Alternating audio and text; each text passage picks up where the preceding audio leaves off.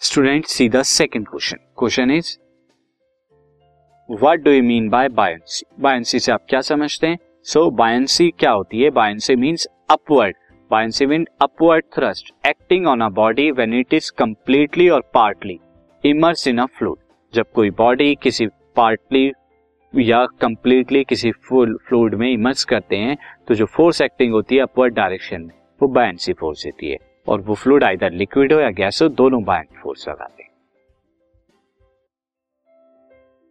this podcast is brought you by hubhopper Shiksha Abhiyan अगर आपको ये पॉडकास्ट पसंद आया तो प्लीज़ लाइक शेयर और सब्सक्राइब करें और वीडियो क्लासेस के लिए शिक्षा अभियान के यूट्यूब चैनल पर जाएँ।